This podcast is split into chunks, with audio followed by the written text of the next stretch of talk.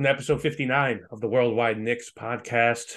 Coming at you before, hopefully, uh, not another losing game for the Knicks. Uh, not been a great week. Alex, Rafa, how how we doing tonight? Good, thanks, Omar. Not not quite on the ledge yet, but um, getting there. maybe by the time I wake up in the morning, uh, might be. might be there. So yeah. When D'Angelo yeah. Russell drops forty five, maybe just happen give give me a call in the morning just to make sure I'm okay. just check in on you. Yeah, yeah. Yeah. Papa was was good, man. Uh, it's uh, everything's fine. I'm uh, I'm still fine.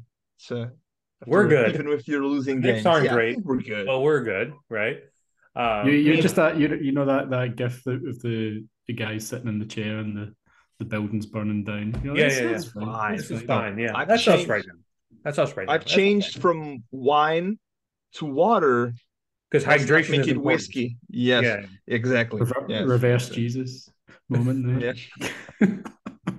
All right, so like we've been saying, Knicks not doing great. Had a amazing double overtime win against Boston, where IQ looked like the like a top fifteen player in the NBA, and then uh then the losing started. Um, losses against Charlotte. Uh, the beam got lit up against us against Sacramento and uh, just the uh, yesterday, I should say, uh, a loss against the Clippers where Kawhi Leonard did whatever he wanted. So not great, not a great week to be a Knick fan. You know, a lot of uh, questions have been arising. You know, they've now lost three in a row. We're recording this before they tip off in Crypto.com Arena against the Lakers. Um, so Alex, I guess what for you, what's been the most glaring issue in the last three games for the team? Uh, shooting, basically.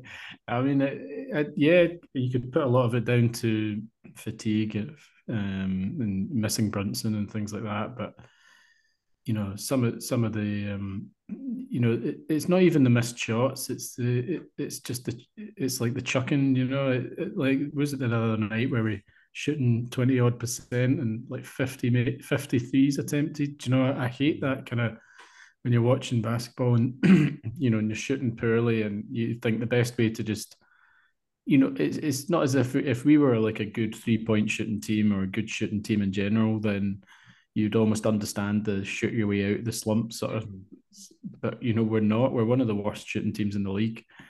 Um so if we come out shooting bad you know maybe maybe maybe try something else do you know? Like um be a bit be a bit varied in the the the offense, but that's a an age old complaint. Hey, Alex, they've been rebounding yeah. well though, so you know got that mm-hmm. going. You know, was you putting up more... that many bricks? You know, well, that, more yeah, opportunity. That, that, that game so. against there you go. The game against the the Kings, it was like they could they couldn't they couldn't catch a rebound at all. Uh, we couldn't we couldn't shoot at all. It was just a weird weird, weird kind of yeah. kind of cancelled each other out. So I think it was like an early two thousands playoff game you know, or nobody knew how to shoot. It was great. it's still a problem 23 years later. Yeah, the shooting has been terrible. Absolutely awful. I mean, if we three got together, we probably could could shoot a little bit better. Not mm. not much, much, but a little bit, a little bit better. I mean, not seen me play, Rafa. No, no, no. Um, I have a podcast talking about basketball, not well. Um, but yeah, it's it's such a weird thing. I mean, after that game against Boston, you could feel that the Hornets game was a trap game. Mm-hmm. Like they're super tired. They're it's the the after a double overtime game against uh, the the Celtics where they fought hard and they overcame the the, the Celtics in a big win. They were they look just looked absolutely tired after that game they played 50 minutes, most of them. Uh, RQ um, played what 58 or whatever it was. So uh, it's okay. There the shot is is short. They're not getting okay. It's the game against the Hornets. It's uh well, it is what it is. The streak is gotta end. But the the Kings, I mean, it's uh, it, it, it feels like stretches. Uh, oh, we're playing really good. Oh my god, what is this? But oh, really good again. Oh my god, what is this? I mean, we're such a we're a streaky team in the game. Because even against the Clippers, there were stretches when we uh look at okay, we're getting this up again, and then shit. Defense losing, people losing everyone, not not talking. It's it, it all happens, and um, I, I but it's at least we're consistent because when we had our eight game game winning streak, we follow that with a losing streak. So at least we're consistent in that. I'm happy with. We're consistently streaking in one way or the other. Was it was it five five game losing streak? Was it the last time? Yeah, it was five game losing streak. I just checked. Yeah, we won 8 mm-hmm. lost five. So uh, it's a plus three. Everybody loves loves loves the plus minuses. So, but yeah, I mean, it's. I, I was talking to you uh, to on Twitter. I don't know if it was a, a DP. Um, we were talking about how this is a perfect shitstorm for the Knicks to lose games. Mm. It's a double overtime game in in Boston. Brunson goes down. West Coast West Coast trip. It's the perfect storm, the perfect ingredients to to to uh, Knicks the Knicks shithouse. It's it's happening. It, it, players don't seem. Um, I mean, the team was so happy playing uh, lobs off the blackboard from Quickley to Julius Randle The game against Boston, they were hyping each other. Was so happy, and now they miss a couple of shots, and they're arguing with the referees. They're arguing with them amongst themselves for they're losing guys that they're not switching. It's uh, the perfect storm of uh, of being tired not because of nine man rotation, not because of over, overplayed minutes. I mean, it's it happens when you play a double overtime. You need to to travel to the West Coast. I mean, they're, they're tired, but uh, I mean, and it's Brunson not being there. I mean, Brunson is uh, the guy who can uh, find his shot. And pe- to people saying, "Oh, Brunson needs to pass the ball to for the guys to make shots," This is why he doesn't pass. No one makes a fucking shot to save their lives. no one makes a shot. It's inc- incredible. Julius, IQ, RJ, no one makes a shot from three. Wide open. Break. Wide open. No, it doesn't go. I mean, it's incredible how poorly we've been shooting. It's it's, it's to me, guys. Eh, obviously, the shooting's been bad. You know, there's no like. I think a couple of these games are in the twenty percentile. Twenty percentages, not great. Um, but yeah, it's it's Brunson, right? Like it's you lose your best player. Shocker, you're going to start to lose games. What happened to the Pelicans when Zion went down? They lost like ten in a row. You know, if you try to tell me the Cavs wouldn't lose some games if Donovan Mitchell missed a few games, you know, it's just like no shit, guys. Like people getting all yeah. Uh, like, "Oh, this team is fraudulent." And I told you, like, yeah, they, they lost their best player in a in a league that relies on your best player being good. If you lose that guy, you're probably not going to do so good, you know. And you know, we're going to talk about the the Julius stuff later, but you know, people taking an opportunity to bash IQ, bash RJ, bash Julius, bash Grimes, whoever the case may be, and be like, "Oh." I can't believe we're losing all these games. How did we lose to Charlotte? Like you said, Ralph, that's a trap game, you know. And how do you lose to, uh, to Sacramento? Oh, I don't know. How do you lose to the number two seed in the West? All of a sudden, that's like bad, you know. And um, the Clippers have got the two superstars back. Yeah, like Kawhi was just doing Kawhi shit, you know, like like you had mentioned in, in our group chat, Alex is just so effortless, just scores whenever he wants, and you know, Paul George no slouch, and you know they're they're a good team. They're they're a playoff team, you know, and I guess that's a discouraging part. You wonder what it would have been like if Brunson was there, because those games, you know, not the Charlotte game, but Boston, Clippers, Kings are test games. You know, these are games that are like you're you're playing against, you know, uh top of the conference type teams that are going to make hopefully runs into the into the playoffs and you want to see how you fare against those teams I will say though, you know, to kind of wrap a positive spin about this is they fought back every single time, you know, and uh, especially in the in the Clippers and Kings games. And you thought they were out of it, and all of a sudden, Josh Hart gets a turnover. They get an offensive rebound and get a bucket, that kind of thing you know, you like to see that. You know, they could have very easily said, "Hey, this is not our night," and lost by twenty both times. You know, but you know they kept it going, and uh, it wasn't pretty. You know, uh, by any stretch, by any of the players. But you know, you're um, that's what happens when you're down your your best player and you can't make a shot. You know, and so so to me, it's not really like a like I think the reaction from a lot of people is, oh my god, the team is in shambles, you know, and and I'm just like, I don't know, you know, like they missed some, they're missing shots, which you know happens. Teams go through slumps, and and they're missing their best player. You know that that's just the NBA. If you don't have your best player, you're not going to win games. So that, that's kind of my takeaway. Yeah, just a thing. I know we, we still lost the games, but uh, we were so worried about how uh, um, RJ was not getting it done offensively at all. And uh, even if in, in losses, uh, even though those two losses, the game against Boston as well, not so much against the Clippers, where he and uh, and Julius just uh, were, were just not getting anything going.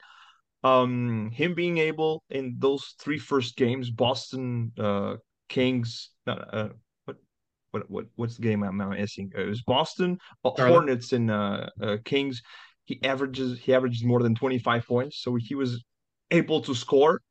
Okay, so obviously Brunson being there, he's he doesn't need to attack so much or use the ball so much because he still makes mistakes. But him being able to score, okay, he has the potential to the ability to score now. We can see he's scoring, even if he's a well, because we were so worried about him. Now, what if we need him to score? Can he?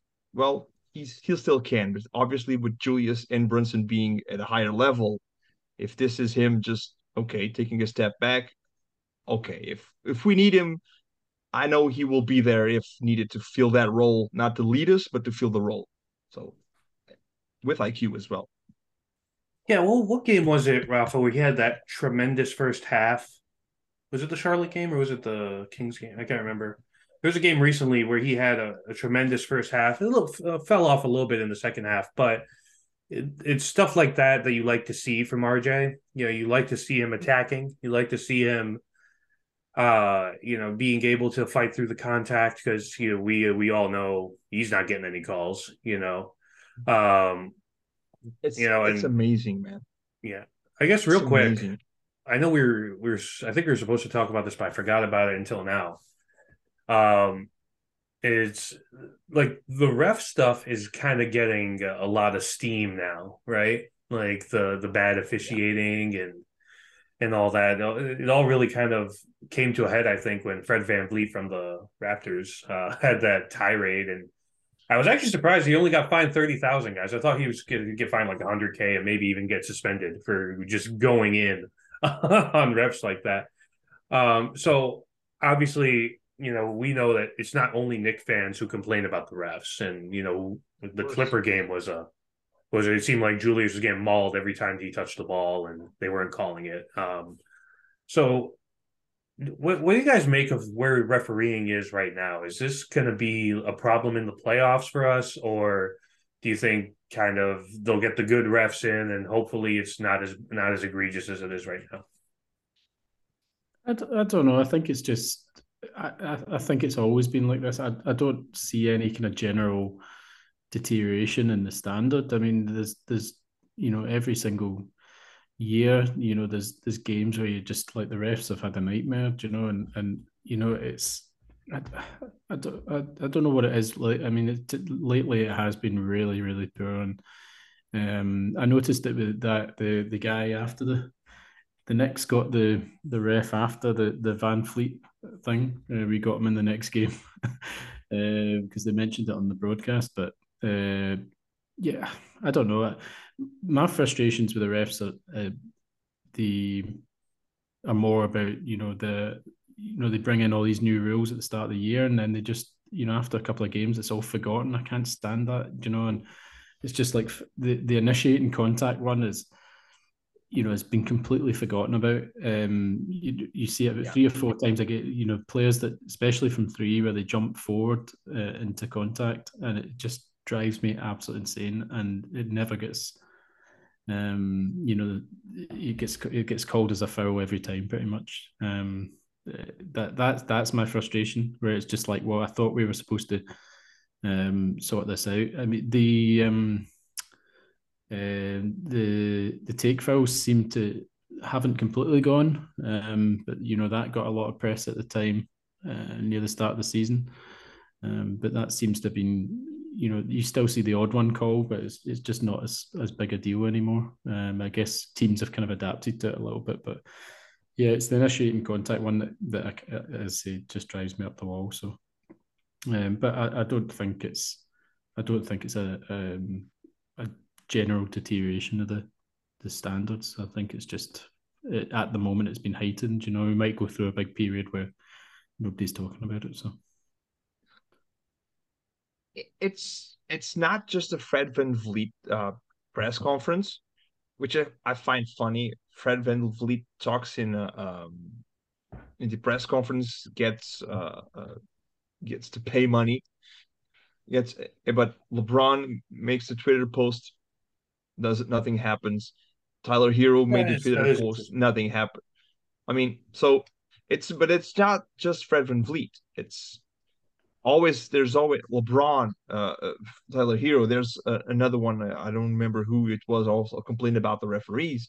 It's like it's more in big plays, finishing the finishing moments of the game that the referees making mistakes influence the, the, the outcome of the game. Obviously, they make mistakes throughout the game. We've we've seen it. Oh, the ball touched that guy instead of the other. It's it's a, it's our ball. It's not their ball and it's a, a, a we know so so well if something can be a tie game can be a, a quick six point swing or a five point swing it changes the complexity of a, of a game.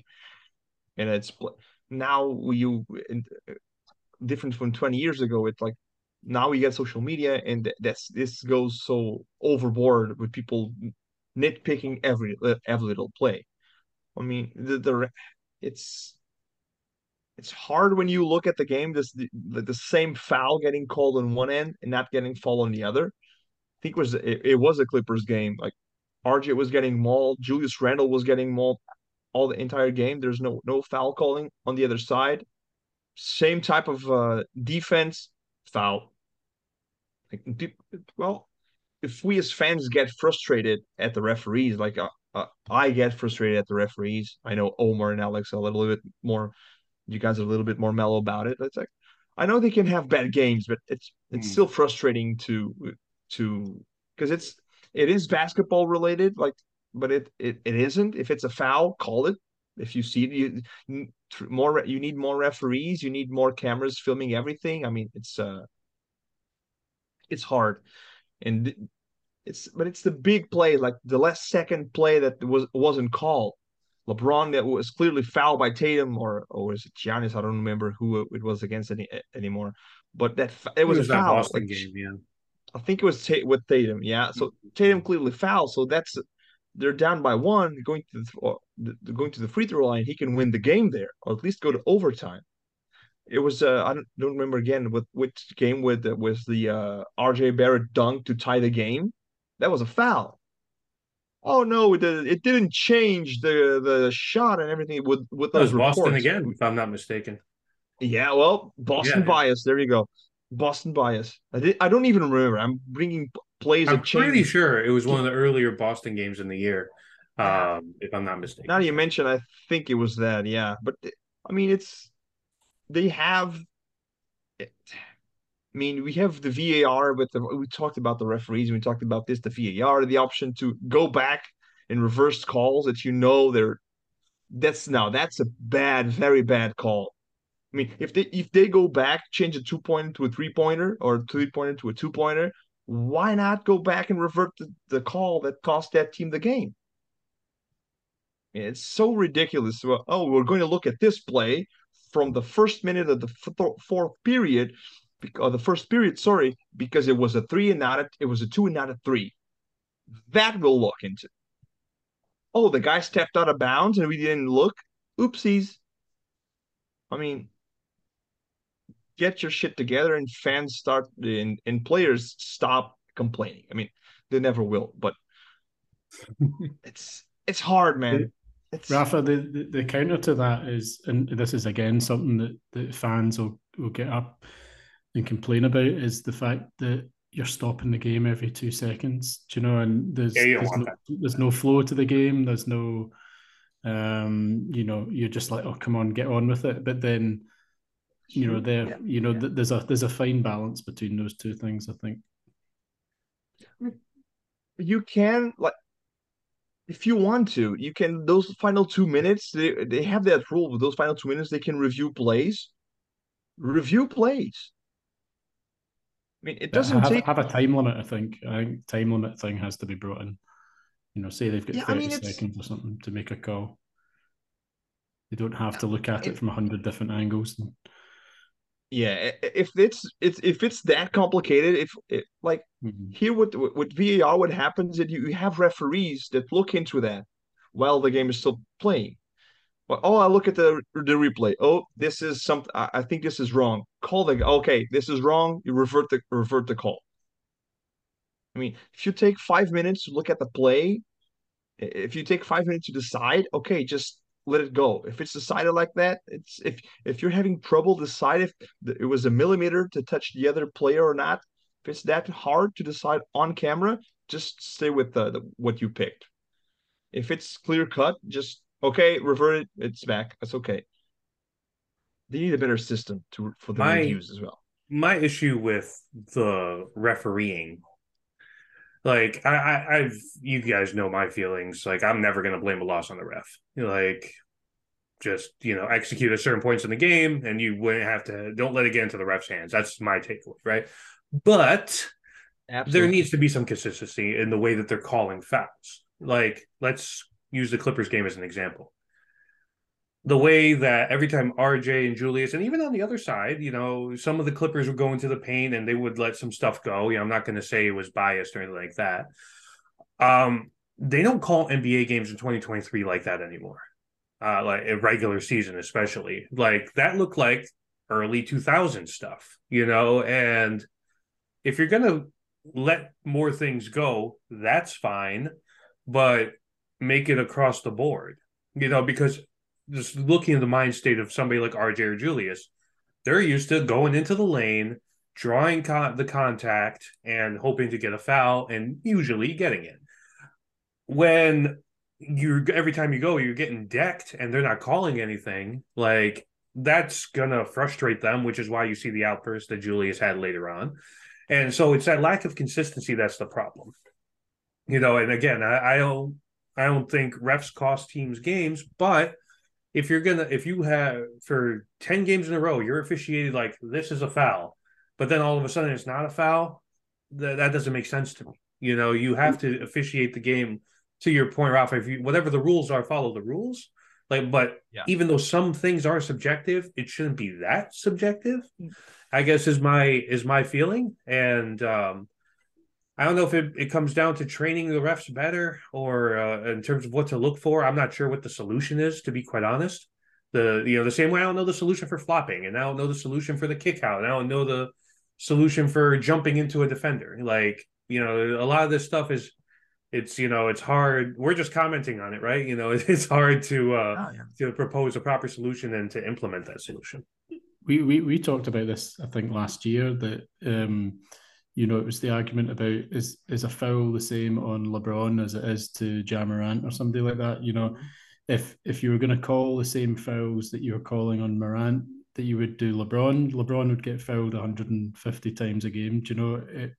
It's hard, you know, like when some and that was the argument um, for what was happening to to to Randle was that you know there's a guy that's so big and strong that you know you can't call every single touch you know on him every bit of contact on him because it's not affecting his shot i mean that that came up with us against um Yeah.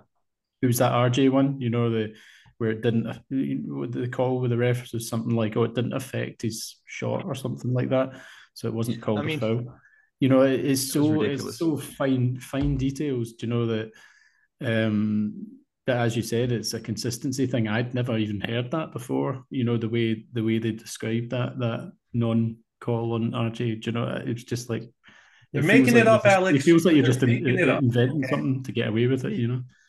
So Do you remember? I think it was the, against the Hornets. Uh, do you remember that play with RJ al- almost stormed into the referee to the? I don't know if it was the Hornets game. Yeah. I think it was.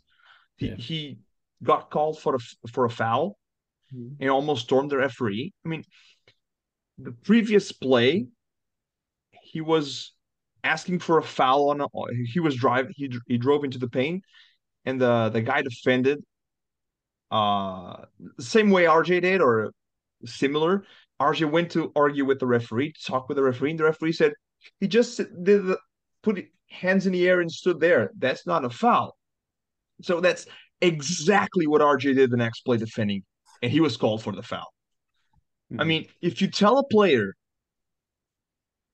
do he do this and you're not getting called for the foul, but if he does it, you're getting called. I mean, I know it's it's not the same referee because it's referee on the other end of the floor, but if it's because of it, it's another referee. Yeah, I mean that, that's part of the problem too, Rafa. Like this that, that is, yeah. Not even talking game to game. These people on the same team, on the same refereeing team, can't can't figure out what is and what isn't.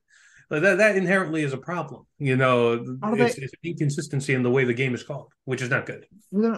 I don't even know. Are they always the same team as of referees, or they they switch? I don't even That's know. That's a good question. Uh, I'm not entirely sure. Alex, do you know about that? Don't know. I would imagine they would do it for chemistry purposes, but you know, who knows? I'm sure different assignments happen. We'd have to look into that. Um, that would make sense if it's the same group of referees. I mean, yeah, they know each other. They know what. how how do you I mean, feel about the the thought? Like we, we get this in in football, stroke soccer a lot that that if you try to make the game too kind of sanitized, too perfect, then you take away, you know, the kind of debates down the down the bars after the game, you know, social media, it it loses some of its kind of magic because there's no like um you know there's no controversy controversy anymore. So it's it kind of takes away some of the some of that side of things. I, I've I've never really kind of come to terms with how I feel about that. Um, I guess until you saw it I'll in its it, form of you know everything's reviewed, everything's perfect. You know, there's no controversy. I'll put it this way, Alex. Sports is entertainment, right? We all yeah. know that. And yeah. in entertainment, controversy sells, you know, to use yeah. an overused phrase. So yeah, I think that's part of it. You know, like the Twitter debates, the like you two you're mentioning, the the bar room kind of uh back and forth, like, oh, this is a foul. You couldn't see it. No, oh, what do you mean it's not a foul? You know, that's in the mm. lifeblood of sport and not just basketball and every other sport as well. So yeah, I mean, I guess that's part of the entertainment value of it. Why we watch because we watch for not only the drama of wins and losses, but also the moments that cause like an uh, an emotional outburst out of us. Like, how can you not call that, or how can you call that kind of thing, right? Yeah. But that's a, that's a really good point, I think, and maybe that's why they're not really uh, addressing it as much as we and people on Twitter and stuff like that think that we should be. But as well, as well, you've got to take into account the kind of the Homer side of things as well. For oh, yeah, of course, we're going to treat it in a certain way. Yeah, yeah, of yeah. course. Yeah. You know, I don't know if you guys just like I really do try to see it objectively sometimes, but it's so hard. You know, yeah. you have such a rooting interest. You know, and like I I know like I'll watch a league pass game, like I watch like Minnesota versus Utah or something like that yeah, then then it becomes a lot more objective. I don't care who wins that game, you know. Mm-hmm. Um, but with, with, any Knicks game, obviously we're going to see it a, a, certain way through you know orange colored glasses, kind of thing. Yeah. Um, I kind of want to move on to uh, comments from a former Knick.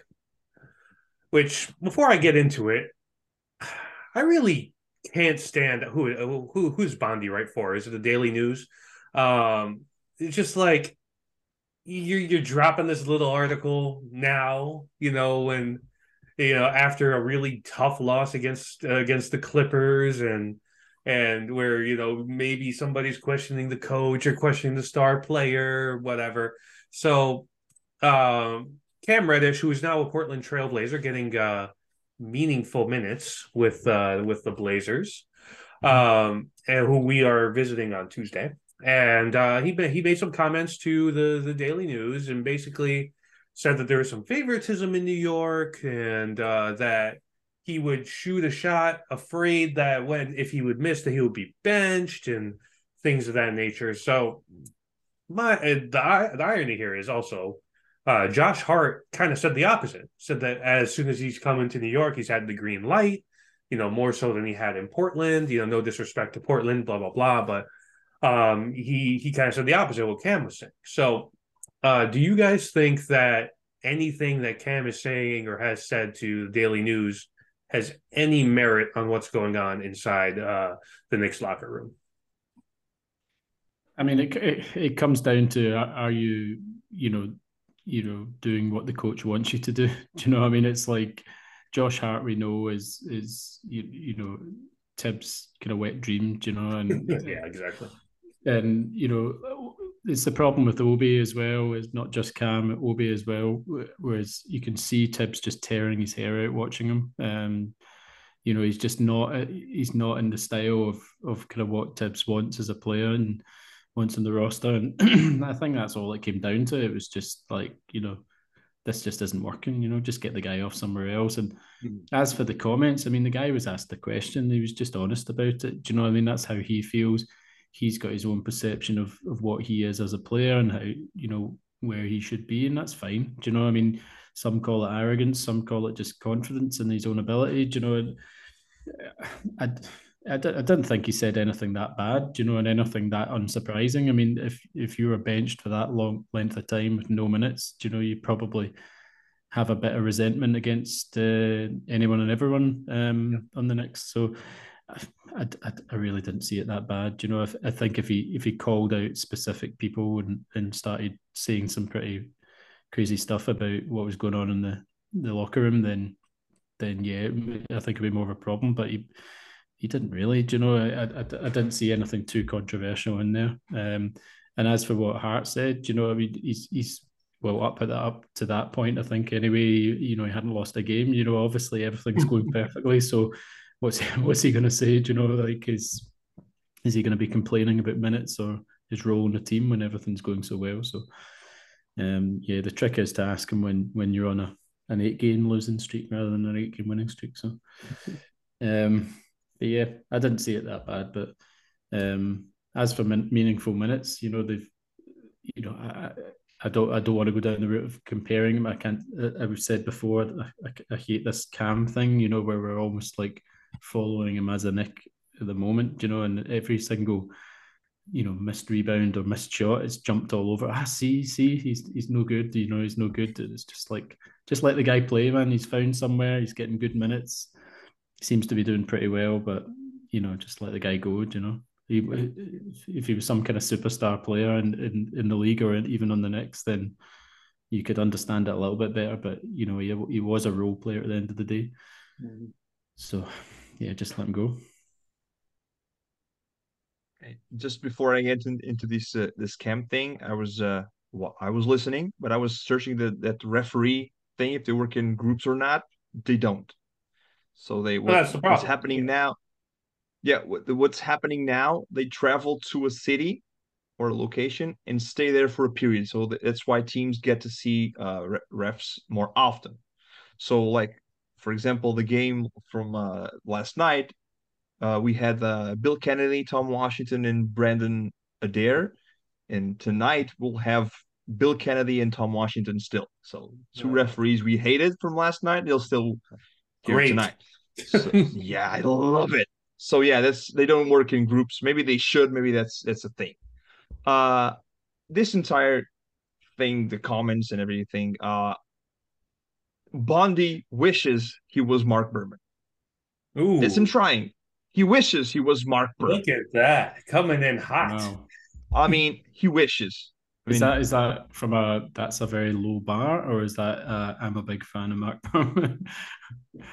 Marc Berman's he, great in retirement, you know. Now that he's gone, yeah, he's uh, he's positive. He's positive. Marc Berman is positive. Look at that. It goes to show um, you it's all basically a bit, you know. So I mean, yeah, it's it's it was his job basically, and it's Bondy's job, I think. But Bar, Bar, Berman, the Berman, actually, team is winning. I don't care. I will put this in still right now. i am now waiting until the team uh, loses to to post something on that. I mean, I don't see a problem at all. We we discussed this in the group chat. I mean, every every person has a favorite player uh, or certain type of favorite player and coaches will have the players that they like more to play a certain style to f- fit their t- tactics it's no surprise there Mm-hmm. Um, I mean, Cam didn't work out with the Knicks. Oh, politics. I mean, if he says, "Oh, why weren't you playing with the Knicks?" I was shit. I was really bad. He's not gonna say that. Oh, so yeah, he's blaming it on politics. I mean, oh, it's politics. Uh, he preferred someone else. Uh, nothing basketball related. Nothing basketball related. Absolutely not. I mean, the teams were the team were Which, under was under 500 when you were playing. You the irony, left. the irony is, it's a coach's preference, which is usually basketball related. You know, like he's going to pick another player probably because he likes his defense more than your defensive effort. You know, that's just the way it goes. Like coaching is all preference. Like you're going to implement your scheme because that's your preferred scheme. You're going to start this player because that's your preferred uh, player to play in that scheme, and you're going to give people rotation minutes based on your preference.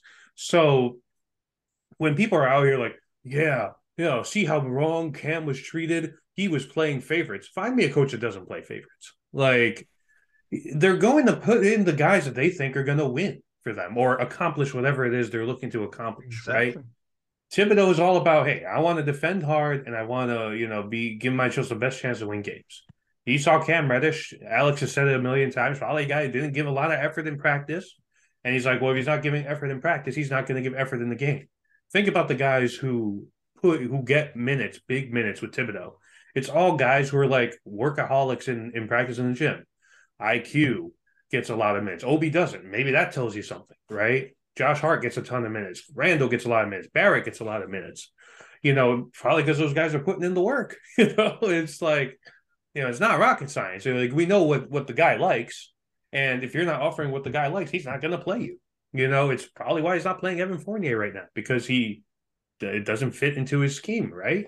So, like people who that's Alex, you made a really good point about this. Is like, are these people Knicks fans or Cam Reddish fans now? Like, you have so many of these people saying, "Oh, Cam was done wrong because he was my player, my favorite player." It goes all goes back to a lot of these fans that want their agenda to win over wanting the team to win. Like the team was doing good without him, you know. Like like you mentioned, Rafa, they were under 500 with him. He leaves, they're eight nine games above 500, and, and we're mad about that because this guy whose skill set you happen to like when we acquired him from Atlanta uh, didn't work out, and now he's traded to Portland and doing okay. Like, you know, just get over it. You know, like like let's and let's his replacement and his replacement or sort of replacement, the guy we acquired for him is playing mm-hmm. really really well, and everybody loves him. And yes, right, he's exactly. a Thibs guy. He's a Thibs. yes, the type of player Tom Thibodeau like. If you don't, if you don't like T- Josh Hart playing basketball, I mean, what are you doing with your life? Yeah, it's not the game for you, is it? yeah, I mean, it's yeah, it, he's, it, it, comes back to what uh, especially you, Alex, said many many times about the player didn't fit the role the team needed, and Josh Hart is exactly what the team needed. Mm-hmm. He clearly looks like a guy who doesn't mind coming off the bench. So even if he was starting with in Portland, he's coming off the bench. He's playing a lot of minutes. He's playing more than 30 minutes per game. So he's getting his share first. Uh, he runs with the first unit, runs with the second unit. He just plays when he's asked to. Ultimate glue guy. Yeah. Yeah, and it's just a thing. It, this this oh Tom Thibodeau was stubborn. Look at him. Is he didn't play Cam when he him. could have played Cam because last year we were very bad and he played Burks instead of Quickley at the point. And he didn't do this, and he didn't play Obi Toppin more. Instead of instead, he played the M, the guy who's in seventh for MVP race. How dare him not do that? How dare him? How dare Tom Thibodeau? I'm here defending Tom Thibodeau for the second week in a row. I'm gonna have a stroke. I don't know what, what happened it's, to you, man. Like, what's going on here? It's not even, Plus, you're defending him even, while we're on a losing streak. That's the crazy I mean, thing. It's, I mean, it's not even. Def- yeah, well, yeah. there you That's go. why he went to water. Um, he's he's liking Thibs too much now. He's drinking all that wine, yeah. and you know, it's it's not it's not sitting right. Up. That's what he's saying. yeah, yeah, yeah. This um, is not um, even this is not even defending Tom Thibodeau. It's just like, yeah, it's they're fighting agendas. We obviously, if I would love the Knicks to be even better with RJ Barrett RJ Barrett leading him? Of course. Yeah, but I don't the team is winning right now. RJ Barrett's not playing well. Well, do better, RJ. I want my team to win regardless. Yeah. I would if I I would cry if he if he was traded, probably, but I would still be watching the, the, the Knicks play. I mean, it's the I mean, players come and go. I mean, it's the agendas. No, well, no, no, thank you. Um, speaking of agendas, uh, let's talk a little bit about Julius Randle. About Julius Randle, yeah. so, um, like you mentioned, Rafa, he was Eastern Conference Player of the Week recently. Was uh, as high as seventh in the MVP ladder, and uh, has three bad games now, and uh, and the fan base has, has begun to show its true colors again. Right? They all had a visiting visa onto Randall Island, and now they've gone back home you know, to to their hater pods and their hater uh, Twitter accounts, did, right? Did they though? No, they, they just went silent. I, I don't even know if they went to Randall Island even on holiday. I think they a lot of a lot of people. Maybe they thought about taking the trip. They, are thinking for, about it. Yeah, they vanished mm-hmm. for a couple of weeks, and yeah. You know. oh, it's like, so it's so it's so weird behavior, man. It's such a weird behavior. You go onto Twitter when the, the Knicks are playing well, and RJ is playing well and Randle is playing well and Brunson is playing well. Well, when Brunson is playing well, scoring 30 points, he's getting shit on because he's a ball hog who doesn't pass the ball, which is a different story. But when Randle's Randle's playing well and RJ is playing well, Twitter is silent. The minute Julius Randle is uh, shooting 14 for from 15, but he committed two back-to-back turnovers. What a bum. What a bum. Twitter just floods. It's mm. weird behavior. Just so incredibly weird. The, be- the best sorry, the best one I heard this week was the uh, about how Randle wasn't a clutch player. Mm. I think it was I think it was within the week of you know Randle hitting that shot against Miami. Yeah, it hits a game winner, but you know he's not clutch. he's not clutch. No. Um, so you know a lot of bad habits showing up in in these last few games. A lot of the stuff we saw last year from Randle, you know, like a lot of frustration, um, bad shot selection, Body and language. things of that nature. So obviously he's been this has been happening without Brunson. So is this really more of a look what is happening to Julius thing, or is this really just illustrating how helpful Brunson has been for him this year? I, there's definitely some, you know, in the Brunson thing, you can see how those two have clicked, and mm-hmm. um, you, you, know that, um, I mean, we've been banging on about this forever. That you know about how you know taking the ball out of Randle's hands is is a positive, not a negative. It's like you don't want him bringing the ball up. You know, as good a passer as he is, you want him catching the um, you know, you catching the ball in the post and, and you know spreading out passes. You don't want him kind of driving and bringing up the play. You know, he's in the wrong position in that case. You know where he can be effective. It's just like having somebody that's just you know calming everything down, directing things, getting Randle in the position where he, he can he can get good shots off. Um, you know, just you know, keeping even his energy levels up, and the fact that he's not having to do absolutely everything. Mm-hmm. Um, you can concentrate more on the defensive end. It's it, you know, it's just there's so many kind of you know dominoes that fall as soon as you know he's got somebody that he can rely on. Um, I think we all hoped that you know Kemba would be that person, but that didn't. You know, they obviously didn't click. So, um, but the Brunson, yeah, him and Brunson are are a fantastic pairing, and yeah, it's a, it's it's a worry that you know that um you know that it that it's gone so much the other way. Um, I'm hoping that that's just I say down a lot to fatigue. So, um, and it's not it's not just purely um, you know Randle going back to just thinking he has to do everything again, uh, which is just putting the pressure on him, putting the pressure on his shot to go in. Uh, uh you know everything just the kind of pressure mounts on him, and I think that's a lot to do with how he can get so easily wound up by other players you know, he loses his cool, it's just because everything's back on him again, you know, and the pressure just builds and builds. So, um, yeah, and it doesn't obviously help when when IQ comes in and you know doesn't it doesn't have the best of games. You know, Um, you can see against Boston it obviously works, but that's because you know Quickley's having a, a kind of superhuman game. So, um, yeah, it is a worry, and I hope he, he, at least you know his injury doesn't seem to be that bad, Brunson. So he should be back soon, I think. Even even again in a game against Boston, I think I, I tweeted I tweeted out that Randle seemed uh, a little bit a little off.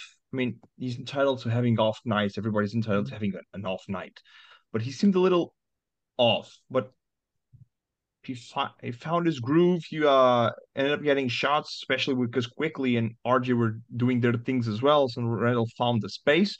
I think it's him right now. Randle being more frustrated if not having the same space he used to have with Flint while playing with Brunson. Um, and uh, for him against again in the game against the Hornets, uh, which was the the Quickley uh, what a drop for Quickley for example RJ was having a pretty good uh, first half playing with that double team, that double with uh, with Mitch and no one one else was able to help in the the same sense offensively and Randle got got frustrated I think it's because he puts the pressure on himself. If he's named player of the week, if he's the all star of the team, if he's named, if people call him the general, not only one, but two or three people agree that he's the general. I think he puts that on himself to be better and to help the team win, especially without Brunson. Mm-hmm. And I, he, he, he seems like he's kind of getting on him in, in his head again like the the pressure right there. He doesn't need to. It's it, I mean Julius, if you're listening, I know you are. You don't need to. You don't you don't need to. I mean, um, just let it come to you. I think he's forcing too much. But that's but those shots shots he seemed to be was forcing in the last couple of weeks, they were going in. Mm. But when they don't go in, you start thinking too much and you start complaining too much. And the referees not the calls aren't, aren't going your way. You start complaining more. Like I was saying before with about the referees, when we're fans, we're here. I'm complaining about the referees on Twitter. Why are you not calling this? This why why is this a no call? How, how blind are you? If you're a player, you'll get upset after a couple of plays as well you're the one getting hacked. You're the one getting the hand to the face or hand to the arm, like getting the bruises. So you will get upset at the referees. So, uh, but players showing emotion or complaining to a referee, I mean, it's it's it's also part of the game. Tom Thibodeau was complaining to the referees twenty four seven. I don't know how he doesn't get attacked per game. Master I mean, That rant. I mean, that rant he had. I, I posted for you guys to, to to see it. He said it was a foul like 30 times. I know you were I know he was a foul. You know he was a foul. Everybody knows he was a fucking foul. Thibs just went on him. if you many times that players are complaining, he's complaining as well. Yeah.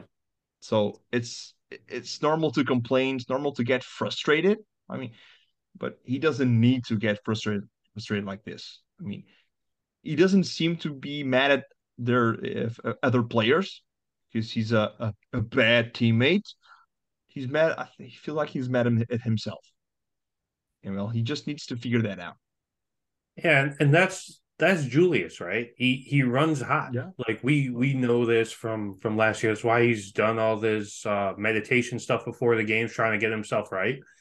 And yeah, to your point, Rafa, he's put a lot of pressure on himself without Brunson there because, like I said, he's the two-time All Star. He's the one who they're talking about for MVP votes.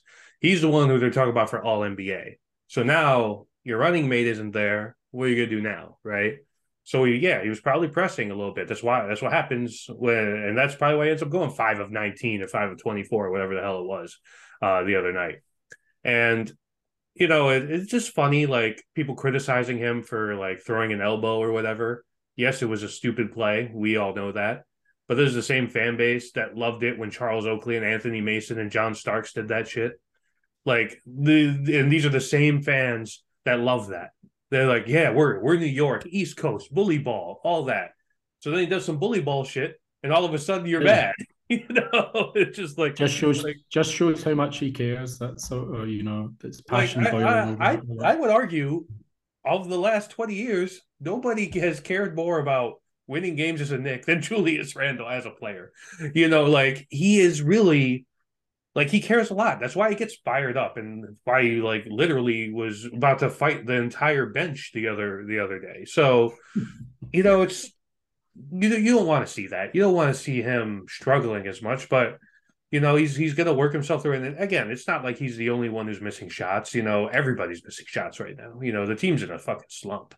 And um, you know, hopefully they could get out of it. Obviously, I don't think Brunson's gonna be back until the end of the road trip. And you know, they're they obviously miss him. You know, he's he's their best player. He's the the one that makes the engine go. And without Brunson, you know, they're they're a flawed team. Like I love Quickley, but he's not Brunson, you know? And he's had moments, but he's also he also shows himself as a young 23-year-old guard, you know, where he's gonna go one for 10 some nights. Like you take you kind of take the good with the bad with it, you know, and he's not the consistency model that Brunson is. And it just goes to show you just how important Brunson has been to this team this year because, you know, he's the steadying force when things are kind of falling apart. He's the one that kind of brings it all back in, gets you a bucket here, gets you a bucket there, draws a foul, whatever the case may be, and then you're you kind of get back into it because right now this is kind of like this chaos engine, right? you know, where it's just like everybody's missing shots, everybody's getting mad, everybody's doing this, and you don't have that calming force to to say, okay, give me the ball, let me handle this right now that you get with Brunson. So um, I think some of it's of course on Julius, but a big chunk of it I think is the fact that you don't have Brunson there right now. And and you know, to be honest, like we know Julius isn't gonna be he's not LeBron James, you know, and he's gonna be he's he's a guy who needs his second guy to be there with him, you know, and that's when he does well when they, to your point, Alex, where he's not having to initiate and not having to create. You know, he can create, but not as the create all the time guy. You know, that's why you have that's why you signed Brunson, right? And as much as we like IQ, he's not that level of initiator and creator yet. Um, I, th- I think I think over the next couple of games, if Brunson does sit out, I think it's important that we do build up an impression of you know this is how we play. This is Mm-hmm. This is how we deal with it when he does sit, do you know, and um, especially going into things like oh, fingers crossed into the playoffs that you know we can cope uh, without him and, and cope by as I mean, well, right here's here's what we do. This is how we play. This is who's playing, um, and we have a we have a good idea of what what we do if he if he does go out. So, um, I, th- I think that's important over the next few games, whether we win or lose. I think we need to need to make sure that we're not just like, oh shit, when's Brunson back? Do you know? It's like, well, right, let's get on it. You know, and we saw that in the Boston game. Um, so yeah, we just need to see that a bit more consistently as to, you know, we're not just panicking uh, as soon as as soon as Brunson sits. We Brunson has uh, missed a, a couple of games this season, and we haven't looked looked bad. We we played. It was a, a the game against the the Heat. He missed as well, and we won. We beat the Heat. So we're we're beating good teams without him, and mounting comebacks while shooting twenty percent from deep against Sacramento, the number two seed in the in the West. And uh, the shoot the bad shooting continues, and we still hang around against uh, against uh, the Clippers with uh, 38 points from Kawhi Leonard. I mean, there weren't blowouts. Right. It was a team fighting back like the Knicks. We fought back. We were down like 20 points. We fought back tied with the Kings. And then we had a couple of turnovers there. Again, again, inbounding the ball is a problem for us. It's it's so totally hilarious. The trademark um, of the Tom um, Thibodeau era. it's um, but yeah, it's not bad losses. I mean, yeah. Again, like I mentioned at the top of the show, it's a roller coaster ride with the Knicks playing basketball right now. It is. Uh, oh, great moments of basketball. Absolutely atrocious. What are we doing? I mean, but it's again, Brunson is. It speaks volumes of Brunson's presence on the team, and yeah, it also speaks. I mean, volumes of the, a young team because right now, guys playing the most minutes and having the most, the most, the ball the most of the times is IQ and RJ. IQ had a tremendous game against uh, um, against Boston, and then against I don't know who you, it was, shot 9% from the field. 9%? I mean, what? A guy who's almost scored 40 on Boston in double overtime. So it's a roller coaster. And uh, well, last game he was the only good guy out there scoring the ball. RJ and Randle was were having trouble. So I mean, it's it's a, the growing pains a bit as well. Young That's team, what, what right? this team would. What? It's a young team, you know, still a young Yeah, team. exactly. Hard to hard to get away Is- from the fact that all of our guys are under thirty. Just to make a quick comparison against uh, Portland, who obviously we're, we're coming, we're going to be playing shortly. Um, so Portland Lillard's out tonight, and there's a team that can't cope without their star. They're down 35 going into the fourth quarter. Oh, Um, Cam's not working. You know, I mean that, that yeah, that's a, that's a, that's a young team as well. But you know, there's guys like Jerami Grant in there. You know, good, real solid you know players in there. So yeah, you take you take out the, the kind of head of the snake, and sometimes yeah, you, Mm-hmm. you It's the NBA, man. Well- You're not going to win games when your best player is missing. That's just how Yeah. it works. you know? but, but at least what my point was, at least you know, at least we're competitive. So yeah, exactly. um, so as Rafa said earlier, you know that Clippers game especially, you know, you know, didn't uh, we were certainly competitive in that. All right, so let's uh, wrap this episode up by talking a little bit about the MVP race.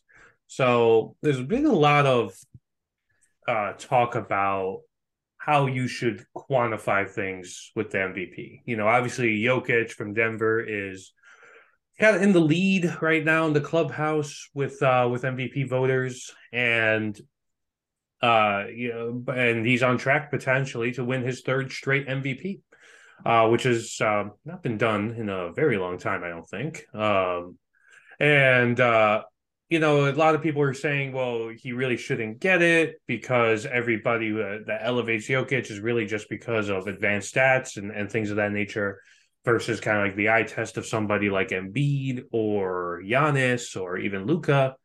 So I guess for you guys, when you're thinking about MVP, what are you looking for um, for this award? What's up, Rafa? Just before you go, this I, I was just checking the Portland game with the the the the, the Pelicans. There's a reason why the Pelicans are up big. Troy Trey Murphy the third is shooting 69% from three. Okay, Nine out of 12. The guy, good player. 39 points. A guy who averages 13. Holy shit, nine from 13. He shot more threes than the Knicks last couple of games. Hey man, get him, get him on here. Yeah, if o- if o- if only they had a you know a good good uh, sized defensive wing, um, Portland to to guard him. Um, I think you know that would never happen. Sorry, um, if they had Josh Hart, maybe. Oh my god. They um, yeah. Forget the question. What are we talking about? Here's so the we talk MVP about. MVP. What do you look for MVP. when, when you're when you're looking at MVP? Yeah, I mean, I, I think you know at the moment anyway, he's well, he's well in front of the rest. Uh, Jokic, uh, uh, more more to do with. I mean, I mean, I, I, for for me personally, I, I always look at um, players that you know. I look at it as a, a kind of most valuable player in the literal sense, and that that you know, does he have a lot of help? Um, like Embiid, I, I know I picked him at the start of the year, but um, you know he's got he's still got Harden. You know he's still got a lot of a lot of good pieces around him. So, you know, is he doing quite thing? You know, quite eh, you know the same as Jokic, and that he's bringing a lot of other players together. Yeah, the Nuggets have got a lot of good players, but do they have a like, for instance, a second star? I, I don't know if you'd really consider any of the other ones a, a kind of real second star. So, um, Giannis as well. good. to Michael Porter Jr. Yeah, yeah, exactly. The um the, the on the Bucks as well, Giannis, I always think as well, you know, as as much as I love Jrue Holiday, as much as uh, you know, um Middleton's a really good player, you know, he's by far in a way the the kind of you know the focal point, the center center of that team. Do you know that's the kind of guys I look at as as you know everything revolves around them. They're the most important thing to that team, um, and so I, I think you know just you know as, as many games as as, as Embiid's missing, and, uh, I, I don't really consider him in the same level as, as Jokic right now. I think Jokic is just doing amazing things. Do you know the Nuggets are you know, I know they've dropped the last couple of games, but they're doing amazing things as well, just uh, as a team. So, uh, you know, forget about kind of oh, you can't give him it three times in a row. You know, just give it to the guy that's most worthy of it, and and let's go with that. You know, so um, I would say he's he's kind of well in the lead at the moment. It's it's funny. I like the the the we talk about a lot about moving goalposts and this happens a lot with the M well any award, but the MVP it happens a lot. A year the place the the team is in matters, the other it doesn't. Then the uh, I mean, it's oh what the stats every stat counts and now it, then every stat it, it, doesn't count because it's a, a, winning percentage i mean it's always moving goalposts to well just to pull the the race into the, your favorite candidate, basically. And uh, we were, I was looking at the numbers and everything. I mean, Embiid scores more points than Jokic. There's the two top two, it, it, uh, so I'm bringing them. So even with Giannis, uh, Embiid, uh, Jokic scores less points than Giannis. But does he do more for the team? Defensively and offensively, other than uh, offensively, other than score. He does he pass the ball? He does. I mean, it's you need to find find find the, the, the what is the MVP. I mean, just have the same analysis every year. Don't change the analysis because if it's like Alex was saying, if he's the best player three years in a row, give him the MVP three years in a row. He deserves it. It's years ago uh, when uh, I think we talked about this uh, as well uh, in history. Russell Westbrook got an MVP because he was averaging averaging a triple double. He averaged a triple double the second year, but he wasn't MVP because ah, uh, we've seen it enough. I mean, if he was because of that of that the MVP, why isn't he considered the best player? If he's still doing the same thing, averaging a triple double, that's what Jokic is averaging. I mean, it's oh, if the team wins more games, yeah, winning is important, but the stats are important as well. I mean, they need to just determine what what the MVP is or what the MVP guy should receive. And uh, I mean, because you're the MVP, but then you lose in the playoffs, the first round, and nobody talks about you anymore. Oh, look at them! He lost in the first round. He's no good. That's the playoffs. It's a different thing. That's why the there's the MVP playoffs, the playoffs of the uh, well, the MVP of the playoffs. Sorry, mm-hmm. it's just figure out what you want the rules to be to pick the MVP. To me, Jokic is the best player. He does a lot more than any other guy out there. I mean, if, if it's impressive for a guard to average 10 rebounds, it's also impressive for a, a center to average average 10 assists yeah. while rebounding the ball, while scoring. So it's if if Embiid averages what six more points than uh, than than Jokic or whatever it is, well, Jokic averages eight more assists or seven, so that's seven more ba- uh, baskets can be a lot more points. So he averages more po- totally. He averages more points than you. I mean, it's uh, it's a weird thing that it keeps changing every year regarding the player. The issue with the MVP is that it's a, it's a completely narrative based award, right? You know, like much like all the other awards are, you know. But with MVP, the problem is right now it's it's precedent because three times in a row has only happened three times. Uh, Bill Russell in the early '60s, Wilt Chamberlain in the mid '60s, and uh, Larry Bird in the mid '80s. So you're putting him in the category with those guys, and that's you know that's a lot. And you could argue last year maybe you know because they finished sixth in the West, you know it wasn't maybe it wasn't really deserving, But this year, what, what's the argument? He has the stats, he has the advanced metrics that some people look for, and his team is first in the West.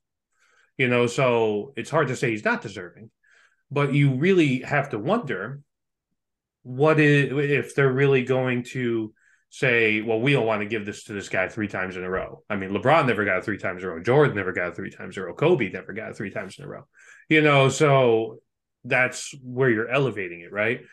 And I think people that are detractors of Jokic are kind of looking at it as an anti-analytics argument, right? Because they're just like, oh, all he leads is uh, in VORP and Raptor and all these crazy advanced stats, you know, and uh, but the eye test tells me that Embiid is is always the best player on the court any given night, you know, and or Giannis is just so physically dominant, you know, I want to give it to him. And uh, it's really going to be interesting, I think, the way this folds out. And I agree with you, Rafa. They need to define what this is. Like, is it's not the best player on the best team because Westbrook won it as a five seed and Jokic won it as a six seed. And, you know, we've given it to guys who are statistically excellent even if they're uh they're not even hosting a first round playoff series? Are we giving it so it's not just stats, but it's also not just winning and what's the formula? It's really just kind of like, oh, who do I think was the best player this year? But there really is no category, which makes which again it goes back to Alex's point earlier about the the beauty of the of the sports debate, you know, and that's kind of what it's all about you know, I, I want to advocate for Giannis, and maybe Alex want to advocate for Jokic, and you want to advocate for Embiid. You know, and that's the beauty of it because they're all deserving. I feel right, like all three of them are, are excellent, yeah. and um, yeah. So I, I'm just curious to see. I, I think if he doesn't get it, honestly, it will only be because they don't want to give it to somebody three times in a row again, and I don't so know if that's right. But you know, I think that's what it is. I mean, if he's the best player, just give him, just give it yeah. to him. If he is the best player, there's no need to to beat like, around the bush. Uh, if he's the best, give him. To use a, a, football analogy, right? You know, it's like doesn't matter how many times Messi won the Ballon d'Or, they still gave it to him a bunch of times, right? You know, because he was the best player. You know, and uh, yeah, you give exactly. it to the best player. That's it. It doesn't matter what precedent you're setting. And it's not like it's the first time as a three-peat. You know, yeah, it hasn't happened in 40 years, but you know, it's just um you know, it's uh if he's the best, he's the best. You know, no, we've well, never seen anybody like him. I mean, it, even if you're looking at oh, LeBron James is the best player in the world right now. Wasn't he the best player in the world many more seasons? I mean, LeBron probably should have won MVP five years in a row, if we're being honest. Like, exactly. There's fatigue. Fatigue is a thing. Like we know that. You know, like there was LeBron fatigue. There's probably some Jordan fatigue in ninety in the early '90s. You know, and and now, and now's the test: is there Jokic fatigue? You know. I mean, if fatigue, oh, he's too good. Let's not give him the award. He's too good. Yeah, how ridiculous does that sound, right? Um, yeah. Let's uh let's put a pin in that and let's uh look up at uh the the week that's ahead. So we went to talking about excellence to potentially talking about mediocrity. Um the Knicks are about to tip off shortly against the Lakers in LA, and then in a couple days uh, against Portland, and then thankfully a nice four day break until uh, Saturday, well, a much needed break for this team uh, when they host the Nuggets, who we were just talking about, uh, Jokic, right? Um, so what do we think, guys? Uh, what's the record going to be this week? Um, as much as everybody goes on about the Lakers without LeBron, the Lakers without LeBron are actually played pretty pretty well. Like pretty nine fantastic. and three. Yeah, and um, best best defense in the NBA, I think, at the moment. In um, that in that time frame, yeah. Yeah, yeah. Um, so just because of where we are right now, I, think we might drop that one. Um, I think hopefully, I mean, I said this about the Hornets, but hopefully we can pick up that one in Portland. Um, I don't know if Lillard's going to be back for that. They said it was a calf strain. Um, calf strains don't tend to sort themselves out very quickly. So um, as much as I love watching Dame play, I would like him to be out for that one. Um, so we can pick up that one, and then yeah, I don't really see much hope for us in Denver, even though, even though uh, sorry, not in Denver, is that is that MSG? That's MSG game, yeah. Yeah, yeah. yeah. So Um, even though we, you know, we we uh, picked picked up the game in Denver amazingly. Um, uh, yeah, I think I think we'll lose that one. So I'm going one two. It's not looking pretty. Uh, I wanted to say two and one, but I would be feeling like a delusional fan right now. Um, but yeah, one and two. I agree. Uh, it's uh, we can pick up the game. Being crazy next, we can pick up this win tonight and lose against Portland, or we'll, we'll beat Portland. I don't see us. Well, if it's a, a four day break, I don't know if against the Nuggets Brunson will be back uh, or not. So we have a, a yeah, the the word is either against the Nuggets or uh, the following game after that. Uh, I can't remember who we're playing after that, but uh, one of those two games is is the thought. Well, the the Nuggets, it's uh, nearly the end of the uh, uh the road trip they're having right now. They will they will have it's uh, oh no they will play against the the Wizards and the Nets after that. So I mean, it's so weird because they're playing in the the, the this their their East Coast trip. But yeah, but no, it's uh one and two. The probably the Blazers will will, will beat even with Lillard. I mean, it's uh unless it's the Cam Reddish revenge game, which is I will. Here's what's gonna I happen. I will like bro. Twitter for that, man. Imagine Twitter this. Will be... Okay? Just imagine we win the game, okay, but Cam drops forty. That that that should be the interesting discourse on Twitter. It's like, yeah, we beat him, but look at him. He, this man is hooping, you know. Oh, no. Omar, Gosh, losing, hard. losing the game points. and Cam dropping for is uh, that's when it gets toxic. Yeah, it's just gonna bad. be uh, yeah. Um, fire tips. right, but I'm I'm gonna mirror what you guys said. I'm gonna say one and two. Real tough to expect this team after the way they looked against the Clippers to come on a back to back and and be able to pull out the win against a hot Lakers team. Blazers, if they're without Lillard, uh, I really like our chances. Even if with Lillard, I still like our chances against that team, and uh, even without uh, without Jalen. And uh, you know, Denver, Denver's Denver. I mean, we we never have an answer for Jokic, you know, and uh, that that's gonna be a tough nice. one, even at home. And even with if Jalen is back, that's going to be a tough game. And so I think we would drop that one. So I'm going to make it a clean sweep of one and two. So we'll see how it goes, right? yeah, we were we were so sure that the game we would lose would, would be against the the um, Boston Celtics last week. So it, it yeah, well, it goes to show you we don't know what we're talking about. So three and zero oh is what's going to happen because we said one and two. Yeah.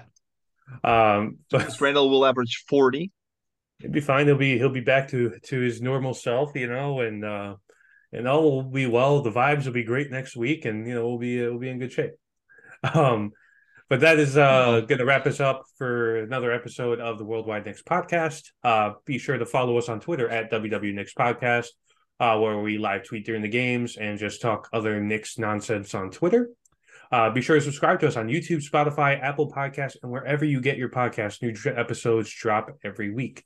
So for Omar, Alex, and Rafa, Worldwide Knicks, catch you guys later.